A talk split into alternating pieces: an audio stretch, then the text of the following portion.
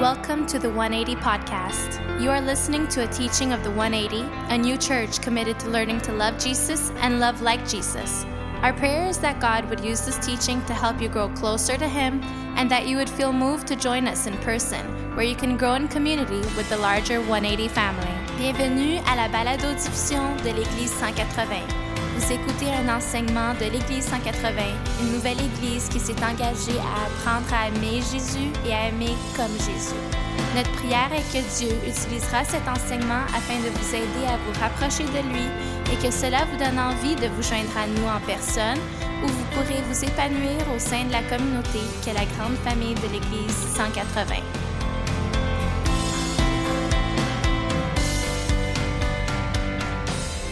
Hey, thanks for, for doing that, everyone. Have a seat. And uh, can we da- just thank our worship team this morning? I'm really grateful for them and for how they serve. And uh,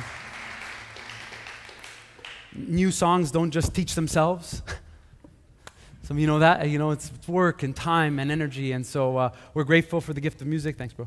And, uh, and we're really grateful for many of you who are here. And, and like we said in the welcome, you know, you're just helping us like open up i guess. Is that the, the right word? Like you're helping us just follow the, the, the guidelines and uh, be obedient and, and, and be careful with everything that's going on uh, with covid as well. If you're watching online just a special welcome. We're really happy that you're joining us. Maybe you're on a podcast listen to us a bit later in the week uh, the gift of technology. Uh, but we've been in a teaching series that we're like been encouraging you to think about the power of change and the way change comes to us in a way to stir our hearts, to think about God in a new way, to welcome God in a new way. And, and, I want to tell you something that happened to me just a few weeks ago that made me think about change and the way our world is changing, the way we're changing. And it was that I got an email from this random person who's a stranger. The stranger sent me an email. I don't know, I mean, you get emails from strangers, you get random stuff, and, and we usually call it what? Junk or spam, right? So I'm like, whatever, delete, delete. I do that with most of your emails, but whatever. So, uh, just a joke. Okay. Uh, and uh, and so so pretty much I get this email and it's from this person. Say, hey Dom, I just want to say thank you to you. So it kind of threw me off. And there's a picture in the email. I see a picture, and the person, this stranger, his name is Jimmy. So I have a picture of Jimmy, the stranger. And I'm like, this is Jimmy. He sends me an email, says, hey Dom, want to say thank you to you, uh, you know, for believing in what we're doing. And then there's a quote, like from Jimmy to me, thanking me. And I'm like, who, the heck is Jimmy? Like, what is this? right? And then I read the quote in the email. This is the quote that Jimmy, Jimmy posted. It says this Imagine a world in which every single person on the planet has free access to the sum of all human knowledge. Jimmy Wales. Then it dawned on me I know who Jimmy Wales is. Some of you know Jimmy Wales is the person who started Wikipedia. And a few years ago, because I felt really, really bad because my kids were always using Wikipedia, I made a donation to Wikipedia. I just like, I'm like, I know what it's like for people to like, you know, be part of something and never give. Not here, but other places. And so, and so I thought, I kind of feel bad, so I'm gonna like, I'm just gonna make a donation. And two years later, I get an email from Jimmy. Never met Jimmy, have no idea if I saw, he doesn't know Dom, doesn't know me, you know. And I got this note and I thought, we live in a world where every day somebody is thinking about the next thing that will change the world. Jimmy thought, if only there was a place where everybody can get all the information. Some of you have heard of Wikipedia. Some of you. and if everybody got this, maybe this would change the world. Maybe this would be a better place. And I, I, remember a time in my life when I was like learning about Christianity, I thought, this is true. You know, if only people had better education, the world would be a better place. If only people had like better health care, the world would be a better place. And I went through all that in my head, and, and don't get me wrong, I think this is beautiful. Like we need to work on these things. But the truth is, is that if you're a Christian, that's not enough that if you're really paying attention to the things that we're learning about and what this series has been about, is that we really believe that one of the things the Bible invites us to is that to really see change in the world requires dealing with the deep things of our hearts. And that requires worship. That requires paying attention to the things that we worship and the things that we love.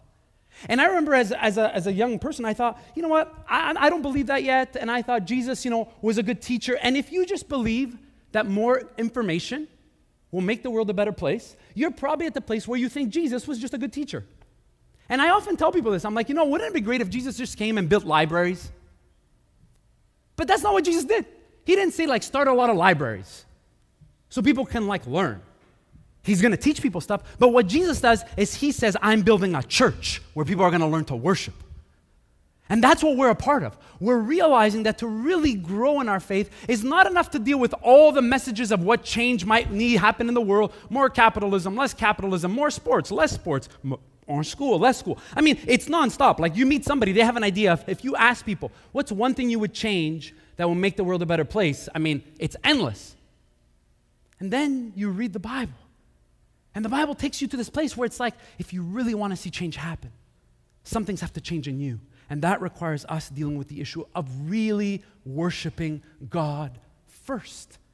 And we do this every time we sing and we learn. We're, we're, coming back, we're bringing you back to this center of what it means to worship God. And we've been doing this in a series in the Bible through looking at, at the, the series through two books called Ezra and Nehemiah that are helping us look at change in a very difficult time in the Bible.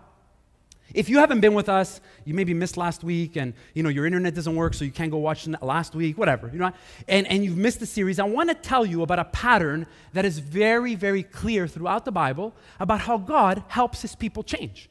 It's a simple pattern. It's a pattern that when I share with you, you can think in your own life and be like, hey, I think I've kind of done that.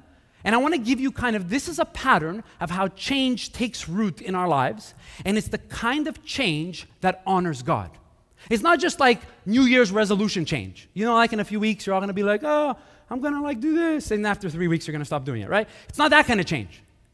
It's like transforming God honoring change. It has a pattern. It has a biblical pattern. And you can go to the slide, just to the next slide. This is basically what, what the, the pattern is. Just, I'm gonna leave it up there, take a picture of it, you can think about it. All change that God invites us into in the Bible requires confession, meaning admitting that you were part of the problem. Forgiveness, meaning you understand what you've done and what it's caused pain to who it's caused pain to. There's forgiveness there. Forgiveness is not just a feeling, by the way. This renewed sense of hope that you're like, things are not going to be this way anymore. God loves us enough and He's started to do something new, so there's a sense of hope. And that hope leads to a sense where you feel a burden now to do something. If you're still learning about Christianity or you never thought about this, I, I know how hard it is sometimes to just stop at one of these. I know people who just stop at like the forgiveness part. They get to forgiveness, so I'm good to go. Like I've never felt, I've never felt better in my life. This is great. You know, and, and many people today, when they talk about forgiveness, you've maybe heard this. They're like, you know, you just got to forgive people because it sets you free. You know, ever, any of you ever hear that? I don't like that at all, and I think it's kind of nonsense, but whatever people like that, it's almost like we even make forgiveness about us. Everything is about us, right? But the Bible says, no, no. Real forgiveness is understanding deeper than just God is setting you free, but now He's calling you to a new sense of hope to the next place. And that means once you get a glimpse of that hope, you now carry a burden. A burden to do something, a burden to respond, a burden to learn and to grow. These are the kinds of things that the Bible invites us to do for us to really experience God honoring change. These things. And in Ezra and Nehemiah, these two books, the people of God are starting to feel this. They're starting to feel like, oh my goodness, God's about to change everything. And they realize that means God is forgiving us. That means God is about to do something new in our lives and in the lives of our kids. That means God is giving us new hope. And, and if you were here, you remember this. One of the responses that the people will, will, have is they're going to do what? They're going to decide to go back and build the temple again. They're like, we need to go back and start with the thing that represents us worshiping God first. They're going to go back and rebuild the temple. They're like, we have to rebuild the temple. And just like today, some people are like, whatever, the temple. We don't need the temple. Who cares about the temple? Don't do that. And these two leaders in the Bible, okay, that there's other people, but there's two specific leaders that we learn about. Ezra and Nehemiah have this role where they feel this burden this burden to step out and to respond. Ezra is the person who begins the work to rebuild this temple. And Nehemiah then is the person who not only knows that the temple is being built, but the temple needs a wall around it. And I know for many of us, you might read the Bible, if you're learning about Christianity, and you start with the book of Ezra and Nehemiah, you'll probably stop reading your Bible. Because they're hard books to read. And they're weird, and they have names of people that you would never think of. And you're like, you know, when's the last time you heard somebody who called their, maybe they called their dog Nehemiah? I don't know if you have a dog. But you're like, the, these people's names, you're like, I don't really know. Is this important? And then after a while, you're like, it's not important at all. I just like the passages in the Bible where Jesus says, go get him.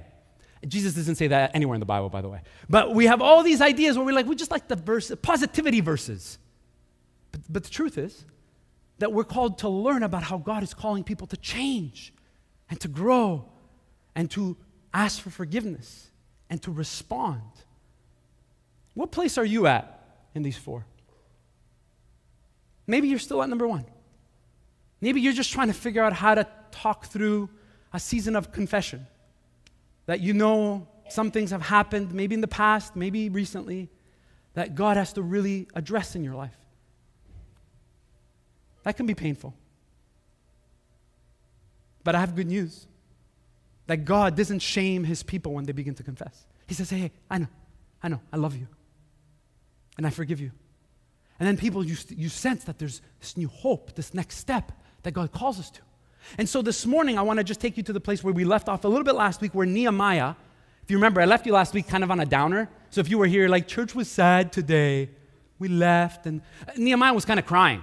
And, and a lot of people are like, I go to church to be inspired, whatever. We, we, we also going to learn together, so we do some of that. And so Nehemiah was like sad and disappointed. And, and, and how many of you, maybe just curious if, if you were here and you're, how many remember what Nehemiah does for his job? This guy Nehemiah, what does he do? He drinks a lot of wine, a lot of wine. Some of you are like, I love this guy already. I love this. Where is this in the Bible? Okay? So Nehemiah is a cupbearer. He drinks wine for the king or anything and probably tastes food. Really dangerous job right? He, he, he makes sure that the king is never poisoned. And Nehemiah lives in a place called Persia, and he's feeling like the burden and the like he's feeling this now. He's like, oh boy, oh boy, God's at work, and I'm not like really involved yet. I'm still kind of like working for the king, and I just, I just sense that something's coming for me. Like I, I need to experience God's change next. And we're told that at the right time, Nehemiah is probably praying and asking God for help at the right time. Nehemiah talks to the king. And he kind of tells the king, like, what's going on, which could have been very dangerous in this time. It says this In the month of Nisan, in the 20th year of King Artaxerxes, when wine was brought for him, I, Nehemiah, took the wine and gave it to the king. I had not been sad in his presence before. So the king asked me, Why does your face look so sad when you are not ill? It's a good question. This can be nothing but sadness of the heart. And imagine Nehemiah's like, oh my goodness, like I'm in trouble.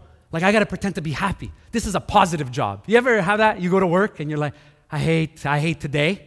I'm gonna hate tomorrow. I, I kind of that. And you go there and maybe you're in a, bo- in a job where you're like, I don't know, you oversee people and the boss is like, we need you to be positive. And you're like, I'm not an aerobics instructor. I can't do this. Nehemiah's like, oh my goodness, I, like the king could tell that I'm sad. Yeah. And if you read on in this section, it says that Nehemiah is afraid. That now he kind of has to say something. And he has to say the truth. Because this burden, after confession, the people know it was their fault, and forgiveness, and hope, this burden, you can't hide a burden. You could try, but you can't. And Nehemiah is like, oh, king. And we know if you read the passage that King Artaxerxes is also with his wife. We know who the queen is at the time in Persia. And he finally says to them, hey, you know, like, I love doing this. Your Honor, I don't, don't kill me. But, uh, you know, I, I would love to maybe go back to be with my people who are in Jerusalem. Like they're not here. And, and maybe you remember there was another king before you who allowed them to go back to rebuild the temple. And, and I hear word that the temple's being rebuilt, but the wall around it is not built, and that makes me sad. Because that means that the people don't think it's safe enough to go back to worship yet. That means they will continue to worship the gods of the Persians. That means they're still going to find their identity and who they are in the stories that the Persians have taught them, in the gods of Persia. They need to be changed from the inside out, and that requires worship. Nehemiah knows this, and Ezra knows this. People who don't know this about the Bible are like, why would they build buildings? We don't need buildings. No, no. If you're going to invite people to come to the altar, somebody's got to build the altar. That's what the temple is for. And Nehemiah tells the king, and, and they ask some good questions. You should read it. It's wonderful. They ask questions about, like, well, how long is it going to take? Like, how long do you need to be away? And what, do you, what else do you need? So Nehemiah's like, oh my goodness, like, God is in this? Like, you never know. You ever have those moments where God is in it, you don't even expect it? I had a lot of those moments. Where you take a step of faith, then you realize God's already there ahead of you, and He's preparing things for you. And Nehemiah feels this, he experiences this. So, guess what the king says? Like, what else do you need? Nehemiah's like, well, can you send me a letter? Like when I get to the border and there's the border patrol person and it says, Welcome into the country. I just could show them the letter So, ah, yeah, we could do that. Somebody get, it, get this guy a letter. And we need wood. Can you, can you write something about like extra wood? Because wood's expensive now. You guys hear about this? It's really expensive. For Nehemiah, it's been hard. So, like, we need like free wood. Can we, timber people who control that, can we tell them we need that? Let's get it to Nehemiah. He's a good guy, this guy. Let's get him some letters. And this happens. God is just going ahead and beginning to take this hope and this burden. And Nehemiah is responding and he's about to go. This is so encouraging for me. I have to tell you something. Like when I read stories like this, I get so excited in the week. I'm like, sometimes I can preach on Tuesday, you know, if, if you were with me. But I, I get excited because it's helping me grow in my faith because I grew up in a world that when, when you thought about like problems in life, I was taught you just pray and then you wait for the Lord to do a miracle. Like we spiritualized every problem in the world when I was growing up. Like you're sick, just pray. You have a headache? Just pray. I'm like, but what do we do after? Like, do you have Advil? No, no, no, no. Just pray. If we go to the doctor, no, no, no, no. Just pray. And I'm like, you read the Bible.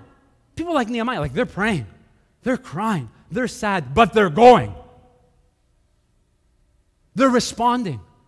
They're acting. They're learning that prayer is not just like a magical language to do nothing. Prayer is where God reminds us that by His power, we participate in what He's about to do. Took me a long time to learn that. Because I prefer to God that I just had to pray. And trust me, you'll find verses in the Bible that say, the Lord fights your battles for you. That doesn't mean you don't do anything. But some people think that. And Nehemiah is not going to go and he's going to say, God, if you're going to answer our prayer, if you move the heart of this pagan king to help, I'm going to go now.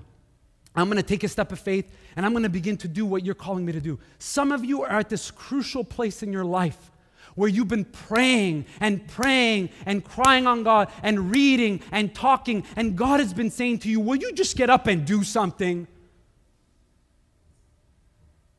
Will you just get up and, and begin to take a step of faith to see me at work? Will you do that? No, I'm just going to pray. I'm going to go pray, pray. Prayer is so important. It's essential. I'm going to talk about it like in the end of the service as well. But, but remember, whenever we pray, and after that we don't move to act, we almost grieve the power of the Holy Spirit. We almost make it sound like the power of the Holy, Spirit is something that we don't trust enough to now take a step of faith. Now, there are times where our response is delayed.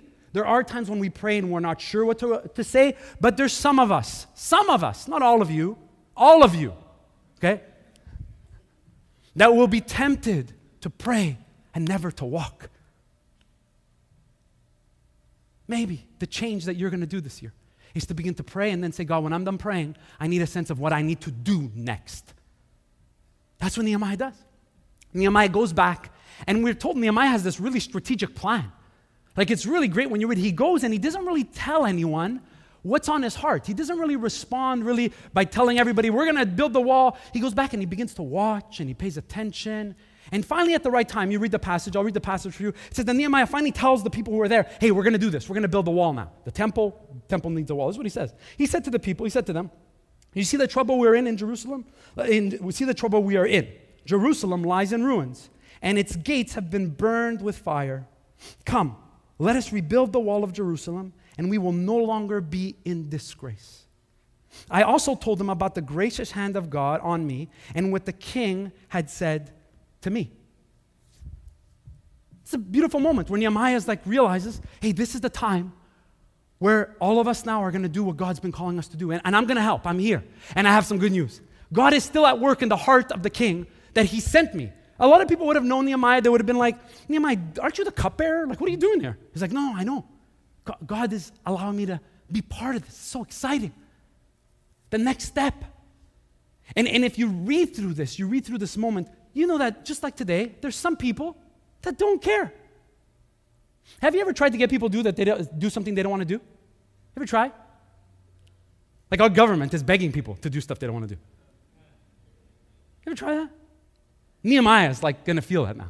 He's like, hey, everyone, hey, I know you're tired. Let's go. We're going to do this. This is so important. And he uses this powerful word in the Hebrew. He says, if we don't do this, you know that this means that our God to all the other people is really a disgrace Our story is a disgrace to everyone else because people in the ancient world understood how important it was to have a visible representation of what it meant for people to worship God together. It happened in their hearts, but it also happened together when people came to the altar and sacrificed together and served together. Sometimes it's a foreign idea for us. The next chapter of this Nehemiah section is so confusing because there's a lot of names. You read a lot of people's names and stuff. And, and before I read it for you, I want to tell you a story. It's a story of something that happened to me uh, a few years ago when we were like, I was partner, we're, we have partner churches that live outside of Quebec. And sometimes, many of you know this, I'll, I'll like fly somewhere or I'll be somewhere in Ontario where I'm speaking at a church. Just they're helping us financially, they're praying for us, you know, so I go and give an update. And one day we were traveling with somebody, they picked me up at the airport, and, and we were driving, and the, this person who picked me up said, Hey, hey, do you have a few minutes if you're not in a rush? I'm like, No, I'm here, I'm here to serve you guys, do whatever. I want to take you by this building, it's in the downtown core of the neighborhood. I said, Sure. So we go by the downtown core. And we get there, and they're like, See that beautiful building? I'm like, Yeah. It's like, My daughter designed that building. I was like, Oh, that's beautiful. Like they're a partner, so I'm like, I love that. I love this. No. I'm going to build one in Quebec. We're going to build this in Quebec. no, but I remember that moment because it was a parent excited about what their child had done. And this person didn't know me from didn't know me that much. No, they just said, but I, I want you to get a taste of how proud I am that my daughter was part of building, designing this building. And after that moment, it changed how I read the next part of Nehemiah. Because the next part of Nehemiah, all these people are going to step, up to start to build this building. They're going to start to step up and say, I don't have a lot of time, but I can come on this day, and I can come on that day. And they start to come into, and in my mind, I keep thinking of what it would look like to see God's face when He's like, Those are my children who are rebuilding the wall and the temple. Look at them now.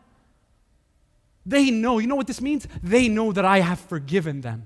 That's what that means. They know that new hope is coming. That's what that means. Here's some of the names of the people you would likely ignore or maybe miss if you read this by yourself. It's hard, like I'll try to pronounce them, they're very hard. You see it on the screen. Elishi went to work and rebuilt the sheep gate. The fish gate was rebuilt by the sons of Hassenaah. The next section was repaired by the men of Tekoa. You go to the next section. Uzel, son of Harihiah, one of the goldsmiths, we need goldsmiths, repaired the next section. And Hanahiah, one of the perfume makers. Perfume makers, I love that, right? Made repairs next to that. Shalom, son of Ho- Hohesh, repaired the next section with the help of his daughters. And it goes on and on and on. I've said this before. All of us would slow down to read this section if our names were in this list. All of us would slow down to read this if our grandparents' names was in this list. Not only that, you would take a picture and post it on social media.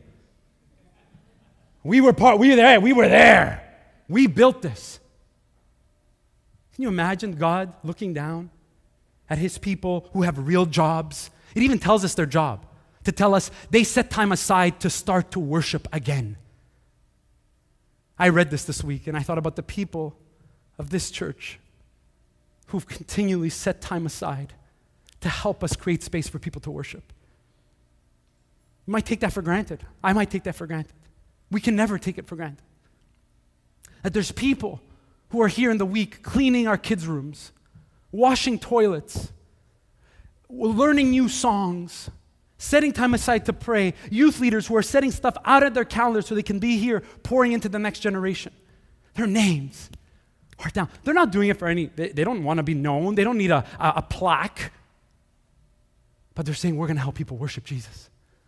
We're going to teach them, we're going to play our part. For some of you, that's just the next step. And if you remember anything, would you just remember this idea that when God starts to restore hope in our lives, one of the first things that happens is you start to find your place in that new hope. You start to believe that you have a part to play in what God's doing. You know, there's a lot of people in this story that are like, I'm not doing that. I'm watching football. I don't know. They're like, I have Netflix to watch. I don't care. Somebody else build a wall. But Nehemiah's like, let me just tell you about some of the people who were there. And I wonder, like, who's writing their names? Like, is it Nehemiah? Is like, okay, what's your name? Where's your, your, your goldsmith? We're going to need goldsmith. That's good. Oh, perfume maker? We don't need perfume maker that much, but actually they would, would have needed in the temple. You know, all these things. I'm like, how beautiful, how beautiful. The names of people who said, like, I can help. I'll play my part. I can sacrifice. I'm going to bring my kids. See that? I'm going to bring my daughters. Why? Because we model for the next generation what it means to worship. And if you look at the section, you know, as I read through it, I saw, I continually saw rebuild, repair, rebuild, repair. You see, restore. All of these beautiful words of what it looks like when God begins to heal things. One of the biggest challenges for a community of faith, for a church, any, any type of community of faith, will be what it means that there's some people who quickly realize that they're called to find their place and there's others who, for a long time, don't. This is a really big struggle. Some of you might not know this, but this is a struggle for a long time for many communities. And it's really hard because some people are not ready and some people are wounded. And, you know, and, and we've encouraged you to think about this here at our church. So, I mean, I'm going to be really, really honest. We've encouraged you that it's almost essential to move from being spectators to being servants. It's essential. And you know why this is going to be so hard? Because we live in a world of spectators. Actually, we even fuel the problem because we just give you a YouTube feed to just spectate. Like we make it worse.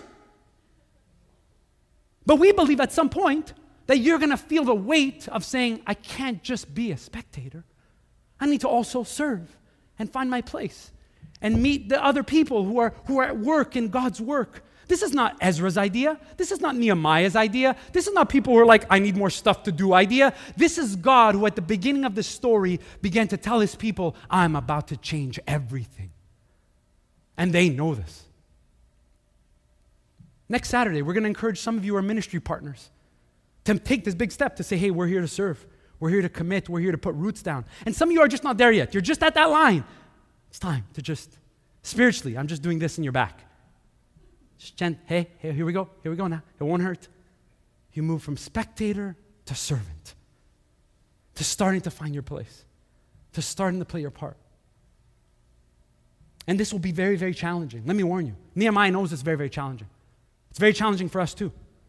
Because we don't really live in a world that takes broken things and repairs them and restores them. We live in a world that when things are broken, we just reject them. We throw them out. That's kind of the culture we live in. Like, I just have a slide, maybe go to the next slide, just to kind of give you a sense of how I wanted to frame this. Just go to the next slide. We live in a world that rejects rather than rebuilds and restores. That's the world we live in. I'm the first one to admit this. Something breaks, and I'm like, how long does it take to fix it? Uh, well, you have a warranty, throw it in the garbage, we'll give you a new one. I'm like, yes. Right? This is our world. And then you read the story of God at work, and He's like, you know what? I love you so much that I didn't just kind of reject you and find other people. I began to call you to see that I can restore this and heal this and, and give you a new vision of what your life is supposed to mean and how that fits into how you're going to worship me now. Do you want that? Some people are like, nope, we don't want any of that. Just get rid of it. We don't care. I thought about this, but the people that I've met as a pastor here and a pastor in other places who went through difficult times, who struggled, who needed to know that God was going to restore their marriage. Imagine if I met with them and I said, you know what, it's never going to happen. You guys are done. Imagine. Like, sorry, just go with something new. Try something new. You'd be like, what? What? Why? Because you feel inside there's something about, no, no. People matter to God. The things that God brings together matter to see restored and healed. And yet everything around us says, no, no, no, it's not worth your time. Just throw it out. Christianity, you got hurt at the church? Throw that out. You don't understand the Bible? It's kind of hard. Throw it out. What, instead of saying, no, no, no, God is restoring this and I need a new vision of what it means to be part of this.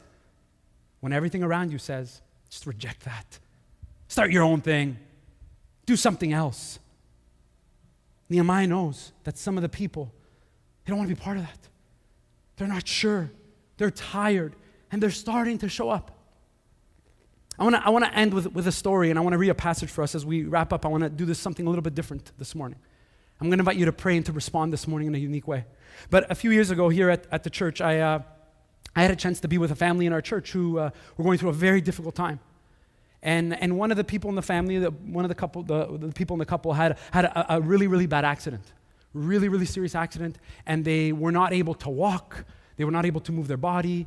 I remember times I would visit them in the hospital and I would just sit with them. They couldn't even move to, to communicate with me that I was there. Those are moments where you feel like if God doesn't do something supernatural, it's not going to change. Those are moments when the last thing you want to hear from the doctor say things are never going to change here. Because you know what you want more than anything? Things to change. And by God's grace, the person started to get better. And I remember I periodically would go see them. And one time, one of my visits with them, I, you know, I wasn't sure about their schedule. They were in rehab. And I, I went with them there. I, you know, I went to the room, and the person's like, "Oh, they're not here. They're in the rehab." I'm like, "Could I go?" You know, and they're like, "Oh yeah, yeah." So I went there, and, and there was a sense of hope. You know, this was a person that everything was broken and falling apart, and marriage and kids and unsure next steps, and you're starting to see like a sense of hope. And they needed help to just walk. They needed help to just move their arms.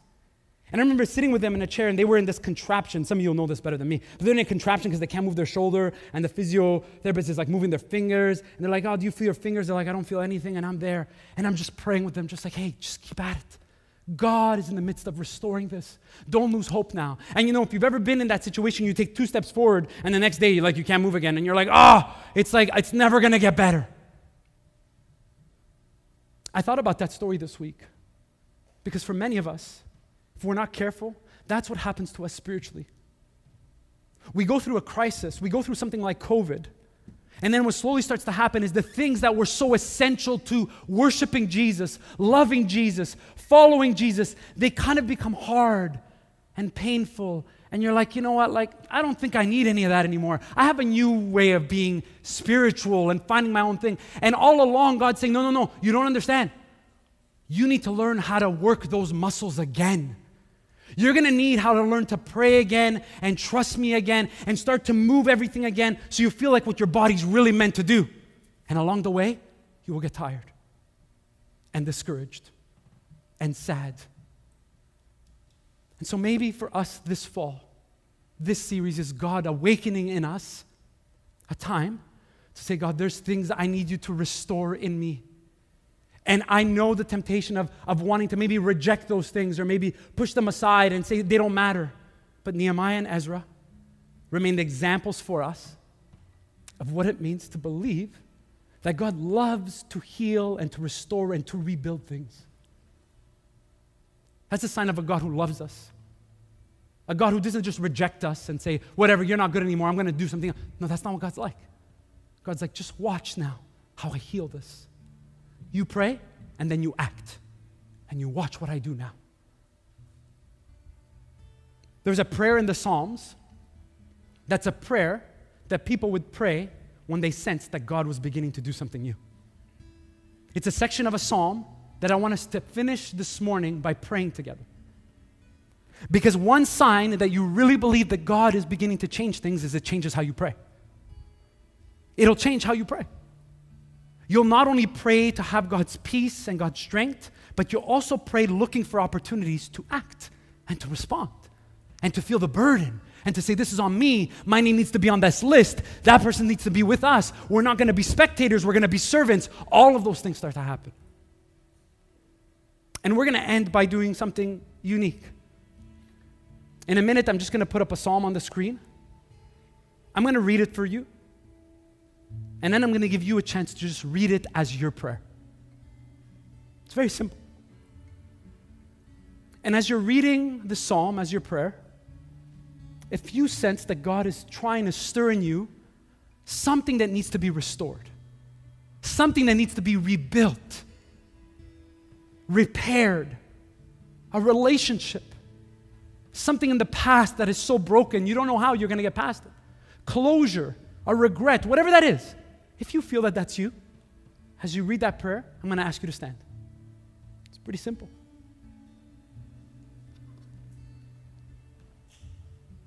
Here's the prayer Psalm 71. Even when I am old and gray, do not forsake me, my God, till I declare your power to the next generation, your mighty acts to all who are to come. Though you have made me see troubles, many and bitter, you will restore, will restore my life again. From the depths of the earth, you will again bring me up. You will increase my honor and comfort me once more. This is our prayer.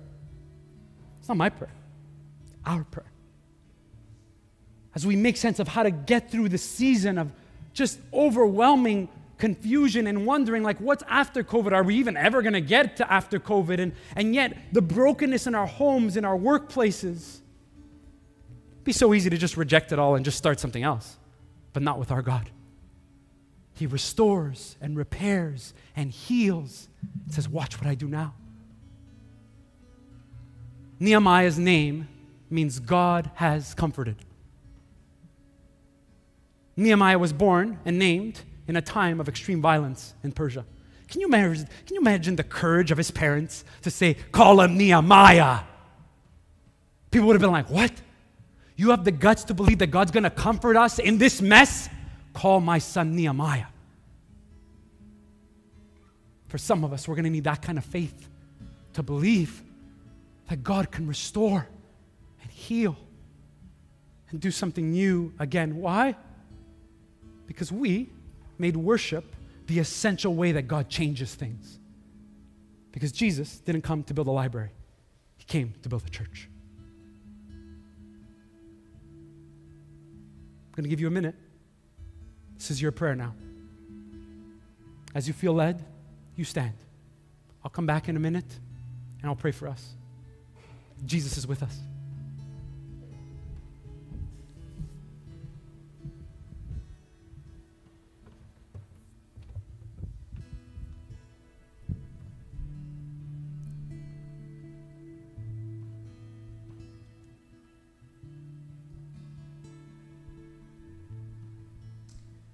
Leave behind your regrets and mistakes. Come today, there's no reason to wait. Jesus is calling. Bring your sorrows and trade them for joy. From the ashes, a new life is born. Jesus is calling.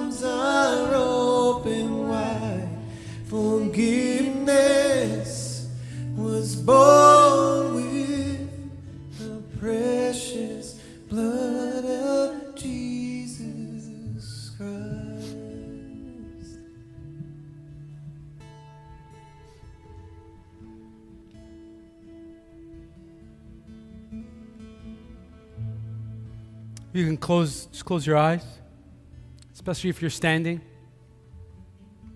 Just imagine what it'd be like to feel Jesus' hand on your shoulder now.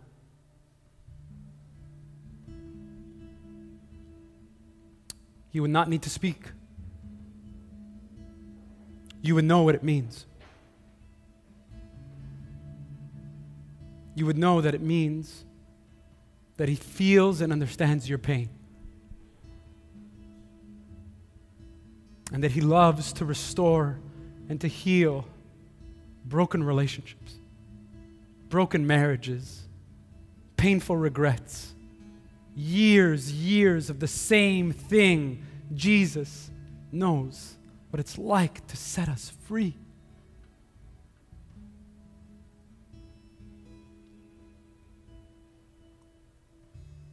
For some of you, this is the first step of losing your first battle to Jesus. Your first step of understanding it's time to surrender everything and say yes to His ways. We can't wait to baptize you in a few weeks.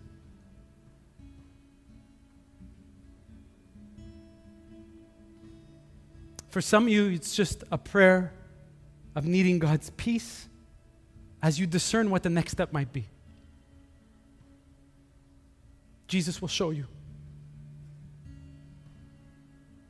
By the power of the Spirit, would you have the courage to respond? Though you have made me see troubles, many and bitter, you will restore my life again. From the depths of the earth, you will again bring me up. You will increase my honor and comfort me once more. Memorize that this week. Let's all just stand as we close this morning.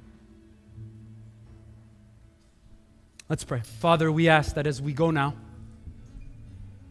you would help us to welcome the ways you are about to change things in our lives, to teach us to have the courage of Ezra and Nehemiah, your servants who have come before us, who found their place in the things that you were doing, who understood that worship needed to be essential if they were going to experience your power and your grace.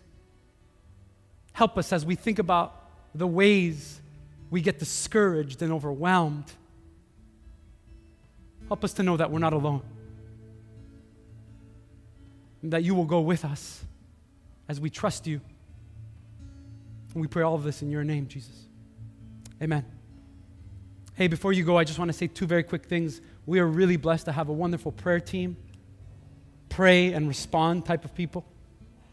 And, and we have just some leaders just back there in our prayer space that are there. If you'd like to just talk to someone, pray with someone, you took a step of saying, I think I have to say yes to Jesus and I don't know what's next, we'd love to help with that. You can go there. And also, if you're a ministry partner, really important, Saturday, we're going to be here talking a good old heart to heart about what it means to be servants together. we'll love you all. God bless. If you have small kids, you got to bring them home. Masks on. See you soon. God bless everyone.